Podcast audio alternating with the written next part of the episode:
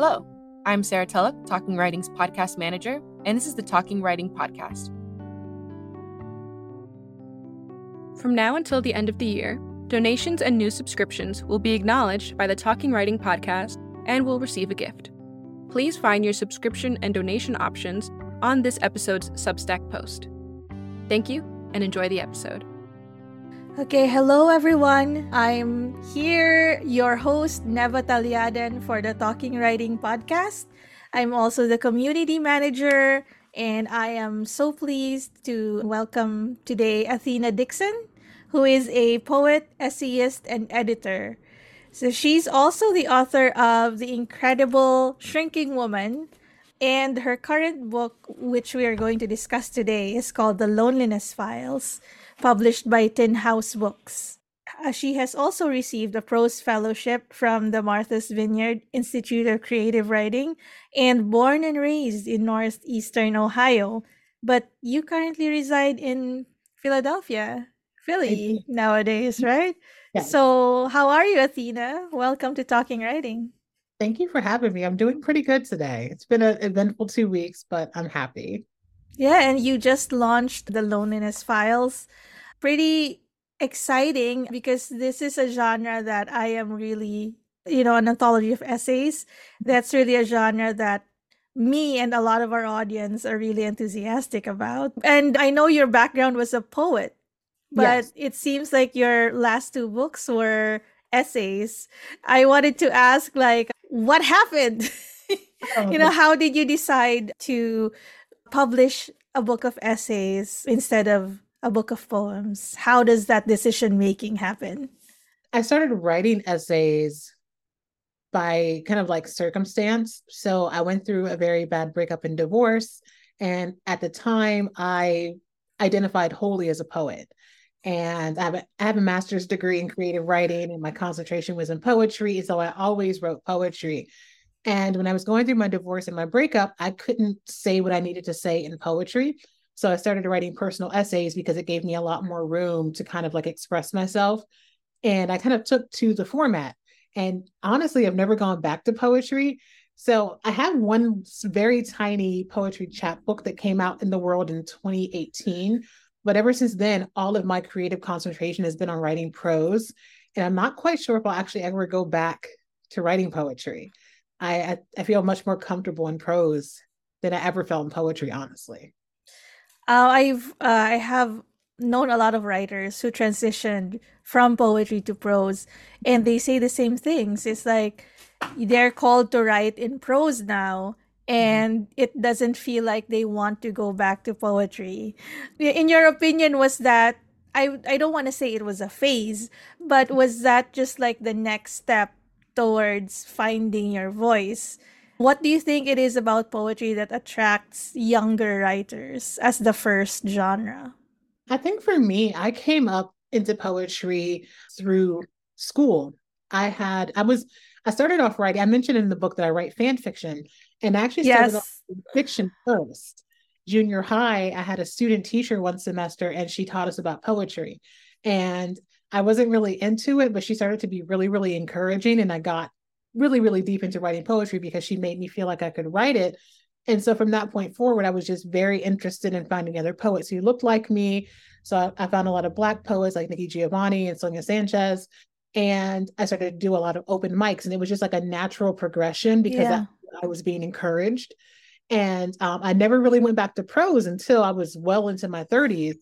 And, but I think what ended up happening is that I don't know if I'll go back to writing poetry, but the building blocks of poetry show up in my prose a lot. It does.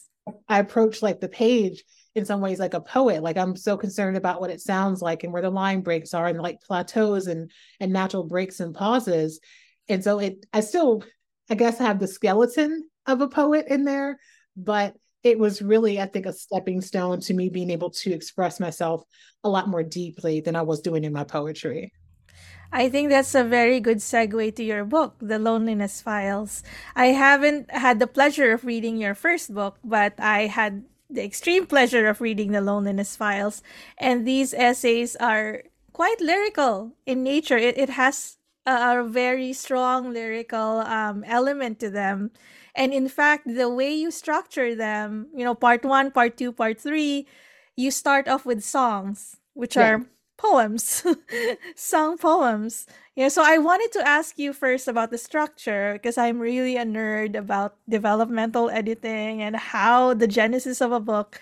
Did the format come first in your mind, or did it start as a series of articles that you thought talk to each other? How did the idea for the Loneliness Files start? So the book itself, in some ways, was never meant to be a book. I started writing the very first essay in the book, Say You Will Remember Me, as a way to kind of explore the loneliness I was feeling during the COVID lockdowns. And I just needed to write that particular essay because I was really fearful of dying alone in this apartment and nobody knowing. And so eventually, I started thinking of other ways that like loneliness manifested in my life and the decisions that I had made to get to that point in my life where I was alone in this apartment. And I started to just write more and more essays. And it probably wasn't until I got about halfway through the essays. I think there are 16 essays in the book. So when I got around eight or so, I was like, okay, this might be a book. And so I just finished out writing all the essays. I didn't think about where they fit together or how I would order them or structure them. I just wanted to get the work out. And then I, when I got to the last essay, which is um, the essay upon my return, was the last essay. Yeah, returning. Yeah. And then I started thinking, okay, how do these fit together? So originally, I tried to push the book in chronological order. Mm-hmm. Really didn't make sense. And so I started playing around with like what essays went together. And that's how the sections started to form. I And see. then I had the um, sections formed, I started thinking, okay, so what's like the scope of the project? So it ended up being that the essays moved from more like a macro view to a micro view. Um, and, and the reason why that exists is because by the time you get to the last section of the book, you've learned a lot more about me and it's much more personal. So I'm trying to like drill down through these layers of loneliness until you get to the core of it, which is me and my desire to kind of reconnect with my home and my family. So that's what it ended up being. It wasn't that I, I guess I should also say I wasn't, I was positive I wasn't going to write a traditional narrative arc. I'm, I'm confident in my writing skills enough to know that is not my wheelhouse. I don't know I will ever write a traditional memoir. So I wanted to figure out a way to like switch the lenses and drill down into loneliness in a different way. So I went from that larger idea down to the smaller idea. Yeah, and there, it is called like a memoir in essays. So that was what first drew me to to really like look deeper into the loneliness files. And then you're right, the structure was really interesting. As you said, it was like macro view, like world view, how loneliness has become an epidemic like never before. Like Yeah. can can you imagine like how many was it? Like eight eight deaths that were never discovered until years later. Yeah. As long as like 3 years or 4 years later. Unimaginable, right? Like how how could that happen? But that is like the epidemic that's happening now in the world. And then that's part 1, right? And then part 2 you talk about our presence, Mm. our loneliness in spite of our constant presence on social media and you talk about the Truman Show, a film that I also really really liked and have watched more than once. And and then going to your personal so that when we transition to part 3 which is your personal grappling with your personal lonelinesses, your questions about home do you do you belong your belongingness where do you belong now and growing up and you know the awkwardness of of meeting childhood friends again and you know, people that you knew from before it doesn't feel it's a narrative arc but it doesn't feel as manipulated is what i was going to say. And i didn't feel you know how when you read you're very conscious about which is fiction and which is nonfiction. But your essays have been very accessible in the sense that I can put myself in as if you were a protagonist and not a real person. So, is this style of writing something that you intentionally cultivated, or has this been a result of the subject matter? Um, I probably think it's a little bit of both. I think that part of it is me developing writing fan fiction in some ways and writing the fiction that I've never sent out into the world because it allows me to create like a little bit of a distance and I know how to kind of put my voice into a story that is a little bit more universal because other people are coming into it. So I think that my my years of writing fan fiction helps with that because it's like you have to make the person at the center of that story be a, a person, but just vague enough where somebody can step into that that skin. And so that's part of it. And I think another part of it is I make a very conscious decision with everything that I write to give voice to people and experiences and places who may feel that they are too quiet or too overlooked or too invisible or too voiceless because I felt like that so often in my life that I want to be able to speak to those people in a way that they feel like they are being seen and that they're able to use me as a vessel for those feelings. So it's something that I cultivate. Like I want my stories to be personal to me, but I also want to find a way for people to have an entry point into them. So I try my best to tell my own story, but also put touchstones and cultural references in a way that people can step into that story as well. Yeah, that that's great. And you can really feel that in how each essay progresses. But one thing that I also noticed was the transitions are not your traditional mm-hmm. endings too, right? The essays end as they they they make sense, but they're also not like a hard definitive, okay, this is the end of the essay. No. Which which makes it I mean, you know, which makes you feel like, oh, there's a liminal space as you transition from one essay to the other. And so I'm wondering, are the songs meant to be like that? Like, how is the reader meant to experience your book, according to you? Yeah, according to me, been things since the book has come out. But mainly, what the, the songs are is like a little bit of a transitional space, both into and out of a particular section. And my goal was to have people listen to those songs in advance of reading that particular section, not necessarily to read it while listening, like my sister did. the, the, the point of the songs are to create like a sonic table to set like the tone. And that was important to me because I didn't want people to kind of go into something like deprivation, which is about being in a sensory deprivation tank while listening to something a lot more frenetic. So I wanted to kind of create a sonic landscape to guide people into those particular feelings, um, to guide them into like a, a blank space. So then they have like a foundation to start that particular essay or the essays in that section. Um, there was a time in an earlier iteration of the book that every essay had a song, but I found that that was too much stop and start versus just having an individual three songs for each section. And so it kind of morphed a bit, but it really is there as like a sonic table hmm. setting mm. for each individual section.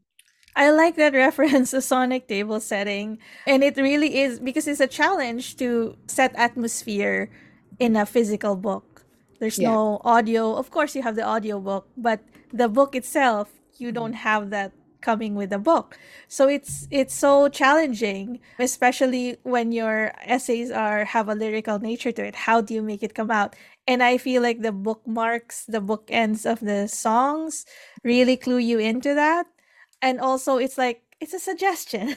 It's yeah. not a and to your point like if you put lyrics on uh, in each chapter it might dictate mm-hmm. you know, like oh i'm supposed to feel that way. And it's not such an organic experience right, right? like how do you feel about that? Because a, a lot of book um, formats that i'm seeing right now uh, especially for nonfiction start mm-hmm. with like quotes or like poems or, or epigraphs and traditionally that's a no-no right?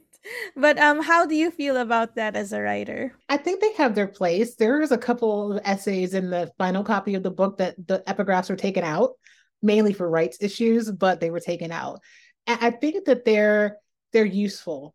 I think that at least I give my readers credit enough for their intelligence to understand when I'm trying to handhold them versus where I'm trying to say this is something that may inform your reading. Mm-hmm. I think when there are too many of them and they're too frequent and they're like mm-hmm. in a clunky manner, you can tell that they're trying to not engage with you in terms of the actual writing, but in like leading you exactly where they want you to be. So I think that it's it's like almost like seasoning in a way. Like you don't want to over season, but you also don't want to like, like leave it be bland. That's right. Yeah. Yeah. Like I, I think that there's a time and a place for them. I'm not a person who will ever I probably think I will never write a book without them because I like them. But use them sparingly. Um, yeah. It's like almost like if you create this beautiful image within the body of a piece of work and you have all complex sentences and you never give your readers a chance to like sink into the image it's the same thing. You bulldoze your way through all the tension and hmm. the beauty that you've built up by doing that.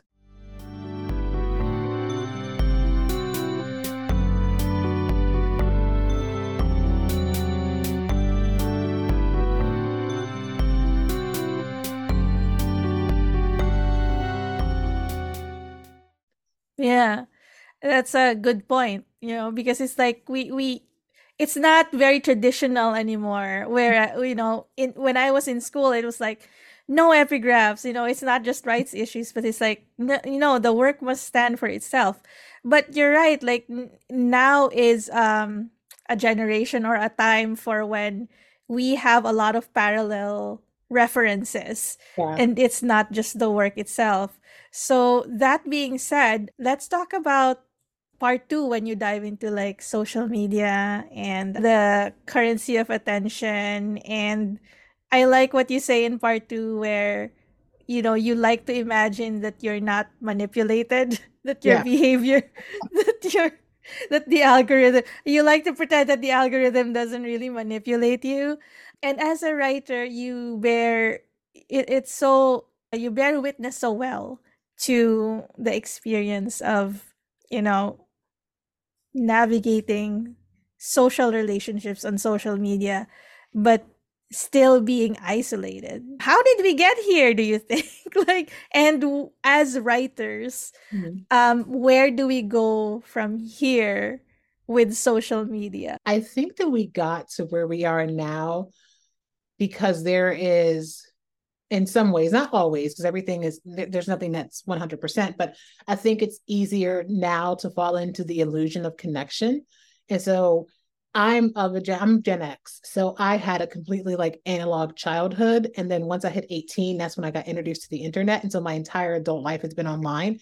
But I think there's this illusion that wasn't there in past years where if you you had to i think in some ways work to be connected to people online. Now it's very easy. You can hit a button or you can double tap or you can hit a repost button and then that means that you're actively engaged mm-hmm. with somebody but you're really not. It's kind of mindless. And so i think that people haven't in some ways slowed down enough to think about how the connections that they think they have are mm-hmm. an illusion. Like i could sit on like my favorite app is Instagram.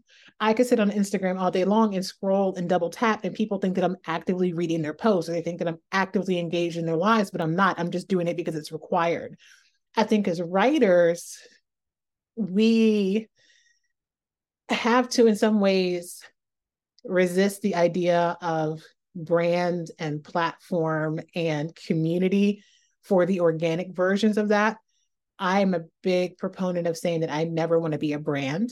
I know that I've had some criticism from some other writers who have told me that I need to be more serious about my social media presence. And I'm like, it's social media. Like, you're going to get me. And I'm not concerned about building a platform that is pitch perfect and polished. And I'm not concerned about having hundreds of thousands of followers or tens of thousands of followers. I'm like, I'd rather have an organic community that I'm actively socially connected to and that I can support and they can su- support me in kind. And I think that's where the kind of the the tipping point has to be for writers. I think that we have been conditioned in some ways to expect that if we hit 10,000 followers on Twitter or X or whatever it is now, um, get 10,000 followers, that means that somebody's going to pay attention to our proposal or somebody, an agent's going to approach us. And like, yeah, you can have 10,000 um, followers, but if only a fraction of them are engaged, what does that mean for your your book or what does it mean for your potential to sell? So I think we have to actively push against the idea of this illusion of connection and actually get back to the actual social aspect of social media. Exactly. It's it's it's a difficult balance or it's a difficult push pull where Mhm. you have to reclaim your personal identity and not be reduced to a brand, right? Right. Like in your book, y- you on deprivation, you mentioned that this life would force me to hold fast to the small occurrences, to not tweet or post about them, but to rather hold on to a secret joy, to know that all is not up for consumption. Mhm. Because how do you, you know, like, yes, we enjoy writing, we enjoy poetry, we, we enjoy books, but it's not consumption. The the enjoyment of it, there's a dynamic, there's an engagement that's different. Yeah. And what do you think about they call this cons- consume now? They Mhm. don't ask you anymore, what are you reading? What are you listening to? They ask, what are you consuming? And it bothers me to heck. And I wanted to hear your thoughts about it as a fellow Gen Xer. Yeah. It's I don't I I I don't like it. And I know I'm I run the risk of sounding like a, a crotchety old lady, but I don't like the idea of consumption of media because I understand where it comes from. Like this idea that we are ingesting this. Yes. I don't like the idea that it's so disconnected and so impersonal. Just like I don't like the idea of content creation because content creation versus like lived experiences are two vastly different things. And I think right now people are leaning too much into content creation and like get ready with me. And like, uh, is not really that when you have to set up a tripod and film it and edit it. And like that's not real life. So I don't like the idea of consumption because I think it takes away the pleasure of it. I think it takes away the joy and the, the curiosity of it. Mm, yeah. Unless, and I don't think this is going to happen, you can swing the idea of consumption to like sustenance. And like, so what are you getting your creative sustenance from? Would Mm. maybe a better way to put it. But consumption just sounds so capitalistic and, Yeah. and just detached. I, I don't like it.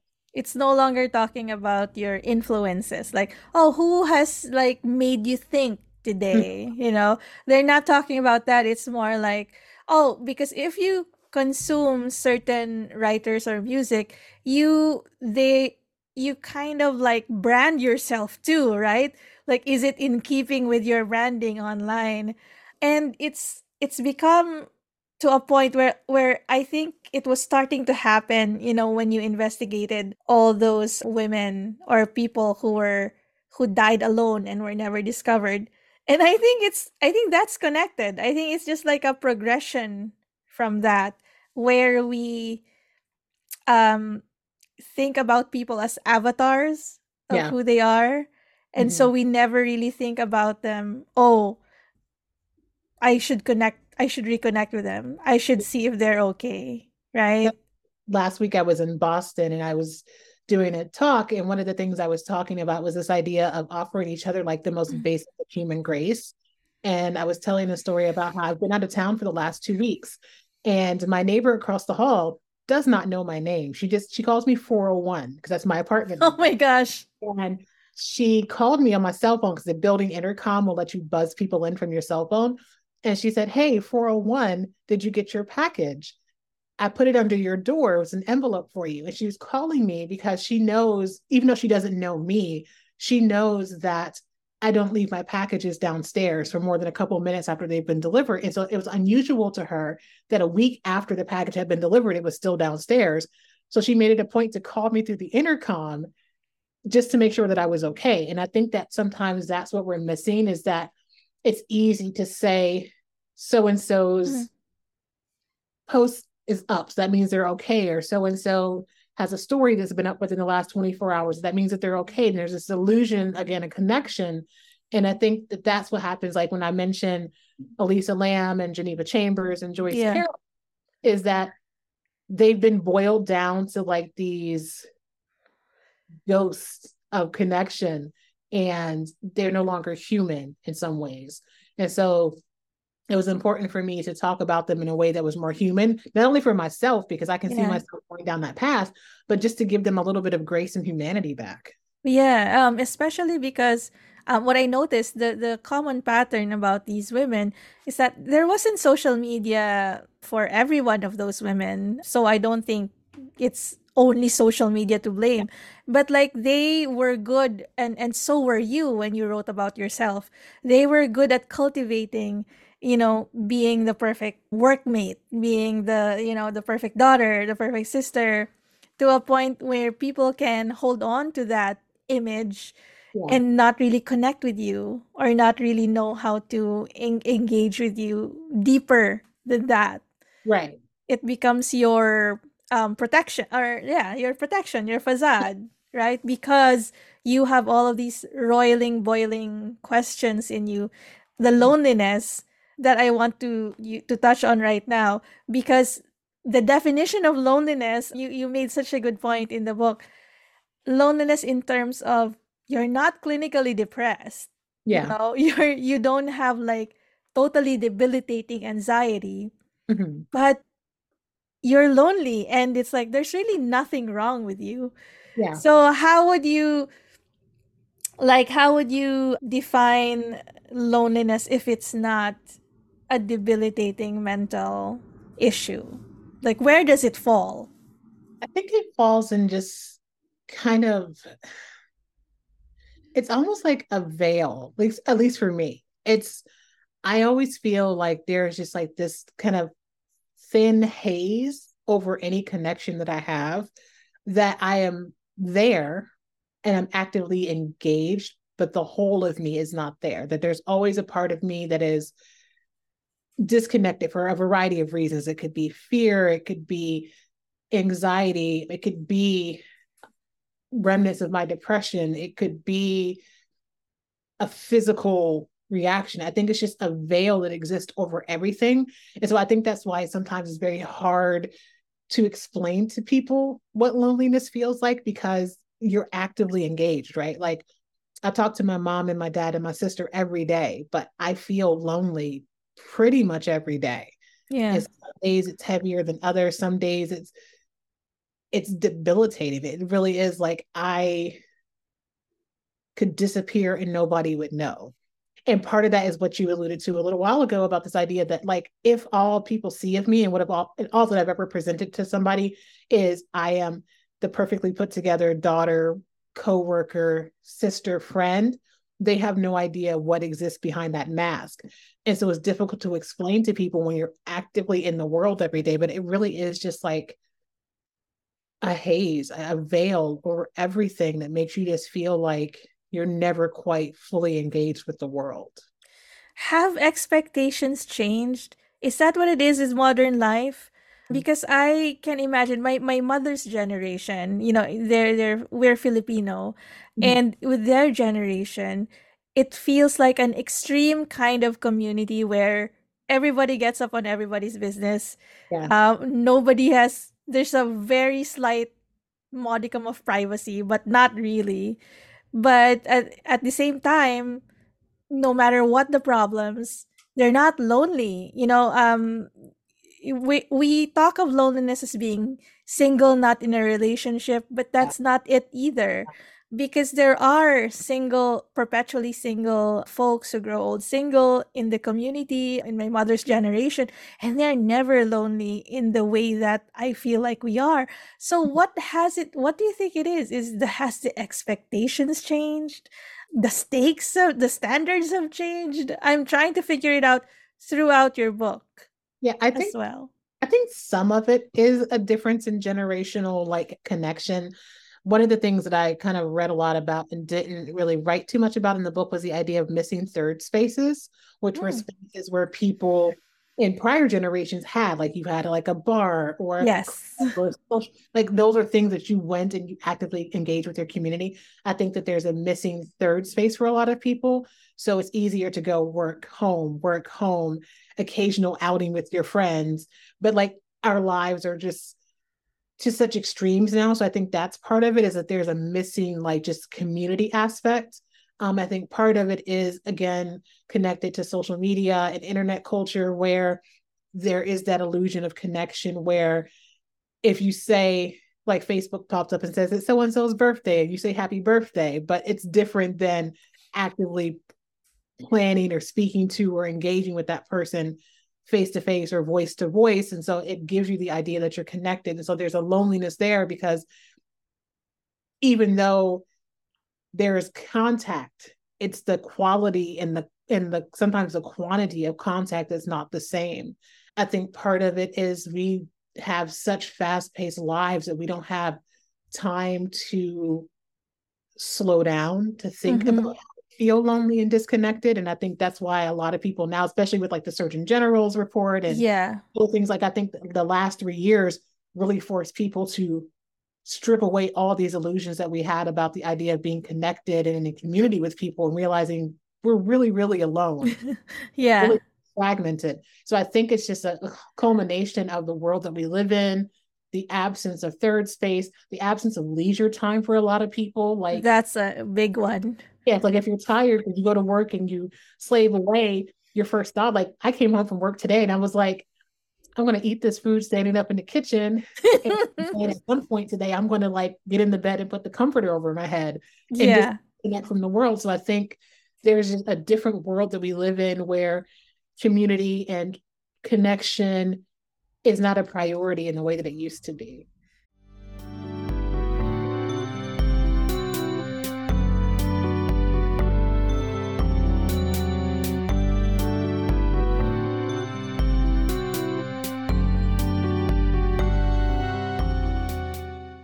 Yeah, there's a different kind of the acceleration gives a different kind of exhaustion too, I think. Um but still um the way you define or the way you you tackle loneliness in your book it's refreshing. I like it because it also doesn't prescribe one way or another.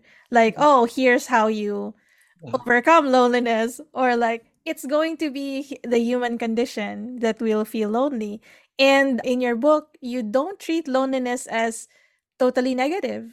No. You treat it as your as your personal experience and sometimes it's bad because like you isolate yourself and and your your father recognized that and like um, brought you home um but sometimes it could be a barometer yeah that maybe hey it's time to reconnect or exactly. you know um in, in what ways do you think can people in general, or especially writers in general, harness loneliness or see loneliness as a barometer? I think for me, especially as a writer, I view loneliness as kind of a tool of sorts.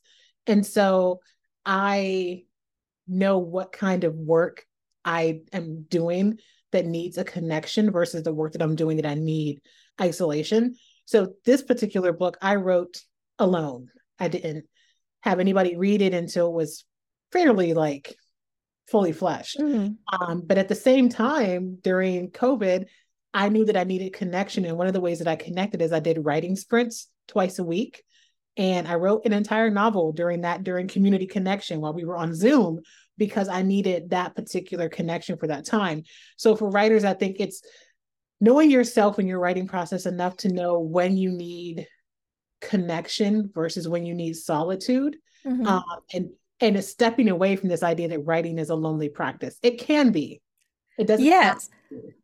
well uh, solitude. Yeah the solitude is there but yeah it doesn't yeah, always have to be lonely. Right. I think sometimes people fall a little bit into that and they think that like oh you write alone and i'm like you can there are ways to alleviate that. You don't have to be in a group. You don't have to be, you could be in a duo and you might just do check ins. You might realize that whatever you're writing is getting you so deep into the mire of emotion that you need to have somebody that's going to pull you out, even for a little bit of a little bit of time so you can dive back into it. So finding where the solitude serves you, where the loneliness serves you, and then formulating a plan to get out of it once you realize that it's gotten a little bit too deep. And for me, that's writing sprints with other writers it's having a, a critique partner who, even though we haven't been exchanging pages, she'll tweet about me, we'll email each other, we'll like hype each other up. And that's a way to break that solitude and get back to center before you go a little bit too far. Yeah. And ironically, if you're a writer, you're happiest when you're writing. Yeah. Even when the subject matter is is difficult, right? I, I also like the part in your book where you tackle because i don't want to end this um, episode without mentioning this you mentioned a couple of times now that you wrote fanfic and you actually ran a fan fan page, a fan community, I which did. you recently, very reluctantly let go of the Black Panther uh, Yes. fan community, right? And so, Mhm. like, we're talking about like parasocial relationships and and all of that.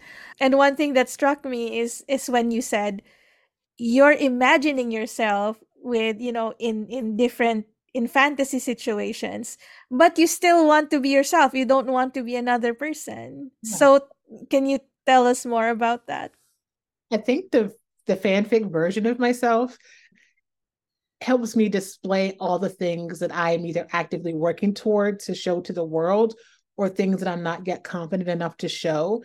So usually if I'm writing myself into a fanfic or I'm writing a character just very clearly based on me, it's she's more confident in her abilities, she's more worldly, she's experienced things that I want to experience that I don't feel fully able to do right now. And so it's always me. It's just me having like this blank space to express things I've never let myself experience. And I've either tamped down or I missed the opportunity or I'm working up the courage to do this particular thing. And it's and kind of harkens back to what I was saying about writing for people who feel invisible or voiceless. And and it's like it's that for me. It's a, a way to for me to voice what I feel. But I also will say that fan fiction not only helps me like as an individual, but it helped me as a writer Mhm. because there was a long, I mentioned in the book there's a long time that I just stopped writing anything.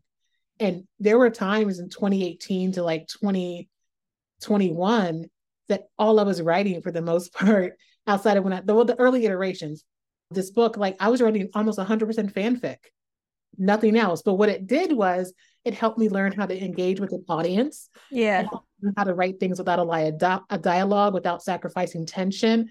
It allowed me to have a community of writers who were supportive, which is why I will forever say fanfic writers are some of the most underrated writers on the planet. i agree There's some amazing, amazing work fanfiction wise, but it really was a community, the same kind of literary community that I have for my quote unquote serious work was the same thing. But it really is a space for me to be able to test out alternate versions of myself as a way to bring those characteristics into the real world. Yeah, yeah, I feel like it's I wouldn't say extreme, but it's very edgy uh, an edge version of fiction where uh, it feels more freeing because you, you're not you don't oh it's not bound by the academic definitions of what fiction is so it it's almost it's it's almost very edgy and it gives you the freedom to experiment in a way that you wouldn't allow yourself if you were writing a sh- straight up short story or a straight up like novella right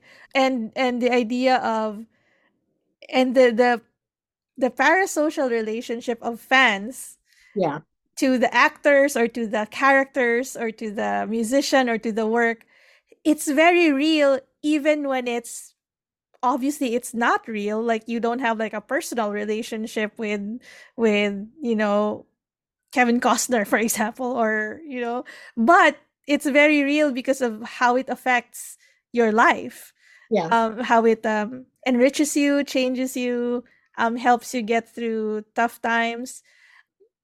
When did parasocial relationships get coined? Did, did you mention that in your book? Because that was like i, I think you did. I think I'd say I only learned what they were in 2021. oh okay okay yeah, yeah. I it has to have existed. I think in an early iteration of the book, I think that it was originally coined in 1979, I believe it was. I think that's when it was first 1978 or 1979. It was when it was first like named. yeah I think though is that I feel that fan fiction and like parasocial relationships and like fandom gets a bad rap because there are like there's extremes in any kind of fandom. of like, course wherever else. But I think that it gets a really bad rap, but I wish that people would look at it, not the extreme cases, but just in general. I wish people that would look at it as like just a different way to engage with art. Um, like we see people are like, oh, I've bought every Stephen King book and I've gone to all his author talks. I'm like, that's a parasocial relationship yes it's more serious because it's a literary thing, but like that's just the same as somebody who goes and sees every single Marvel movie and goes to Comic Con every year. exactly Same kind of engagement with art. It's just that it's not taken as seriously. and obviously there's a need so that was where i was getting to there's a need for it because otherwise it wouldn't exist and i always wondered about it because you know you mentioned like new kids on the block oh my god i had a long-term fantasy relationship with joey mcintyre. And of course i knew this was not a real relationship but it was real when i was writing in my diary when i when i daydream. And I feel like it's a very underrated coping mechanism or a way to or a way to find safe space mm-hmm. to let yourself be an extreme version or something like that. So yeah, so I'm glad that you covered it in your book. because like it is a very important like modern, I guess modern too, modern way to cope with loneliness. And then to close it out, I just wanted to um, talk about the last part of your book.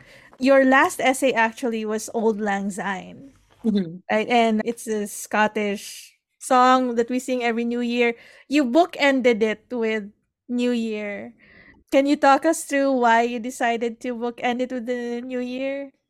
Part of it was is I knew that the book wasn't going to be chronological order, so I needed a little bit of a vessel to hold the story. Mhm. And so for me, I was thinking I wanted those two bookends to kind of represent a movement of time, even though everything in between wasn't chronological. So the very first essay, Say You Will Remember Me, that opens on New Year's 2020, headed into 2021, was much more like fearful. It was, I don't know where I'm headed in the next year. I'm going to die possibly because the pandemic is new. And then the last essay ends with death but I Mhm. think there's a lot more emotional movement and hope that I'm like contemplating going back home. I even like small little things in that final essay where I allowed myself to close the obituary, like it's kind of like an ending and kind of like of this is what it is. And I know that I'm moving forward, even though I don't know what's on the other end of this like path. So I wanted to find a way to bookend the story and show some kind of emotional movement without everything in between having to be chronological. Yeah, and I noticed that in the third part, you talk about relatives dying, your aunt dying, your grandmother dying, but it's the tone is hopeful eh, in a in a way that seems odd but feels very natural, of course, for the progression of the book. It, do you think that because you talked in the in the beginning about fearing your own death and not leaving your mark, not having experienced like a really good intimate relationship. And then the is the third part about putting it in perspective and seeing yourselves in the life of those who have passed, of those before you. Part of it. I think that's why I included a little bit about my grandmother's journal. And there's mm-hmm. a line in one of the journal entries of mine that I included in the book that says that my Aunt Mary, who had passed in 20, said that I had a life that she wished she would have had. Yeah. The last essay, the last two essays specifically, is looking at I still have like the ability to live. I still have the ability to change. I still have the ability to reconnect. And now that I recognize all the decisions that I made to make me get to this loneliness, now what decisions am I going to make to like have the best connected life, the best family life, and how am I going to step into the roles that I, I should be assuming now that this other generation has begun to pass? And so I think that's why there's a little bit of hope there, but there's also no resolution. Yeah. I am still here in Philadelphia. I Yeah. still don't know if and when I'm going to get home. And and I still feel lonely. But really the idea of like I now recognize the decisions that I've made and now I have to make decisions to right this course.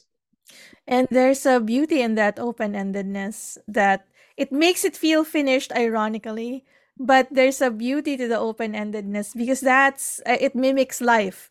I uh, e- every time even in your most like fulfilled or satisfied uh, moments, life feels open-ended until you pass away, of course. And so I I like how how that is mirrored or expressed in the book. Really wonderful work. Thank you for thinking about making this a book, Athena. So before we go, I have one last question which we ask all our guests, and it's about why do we need to write? Like what is the use of writing? That is the the actual question. What do you think is the use of art or the use of writing? I think it is a lens to see the world and to memorialize the things that are important to you. I think that it's both a way to capture things that you want to share and i think it's a way to also capture things that you want to hold close Beautiful. Thank you so much for your time and congratulations on this uh, momentous book. Thank you so much for having me. Of course. Thank you. Thank you for listening to the Talking Writing Podcast. We're an independent literary site and nonprofit organization based in the Boston area, but with contributors from around the world. Since our founding in 2010, we've relied on donations to keep publishing and podcasting. To donate to TW, you can use the donate button on the rss.com page of this podcast or visit talkingwriting.com slash donate. And of course, feel free to drop us a line at editor at talkingwriting.com.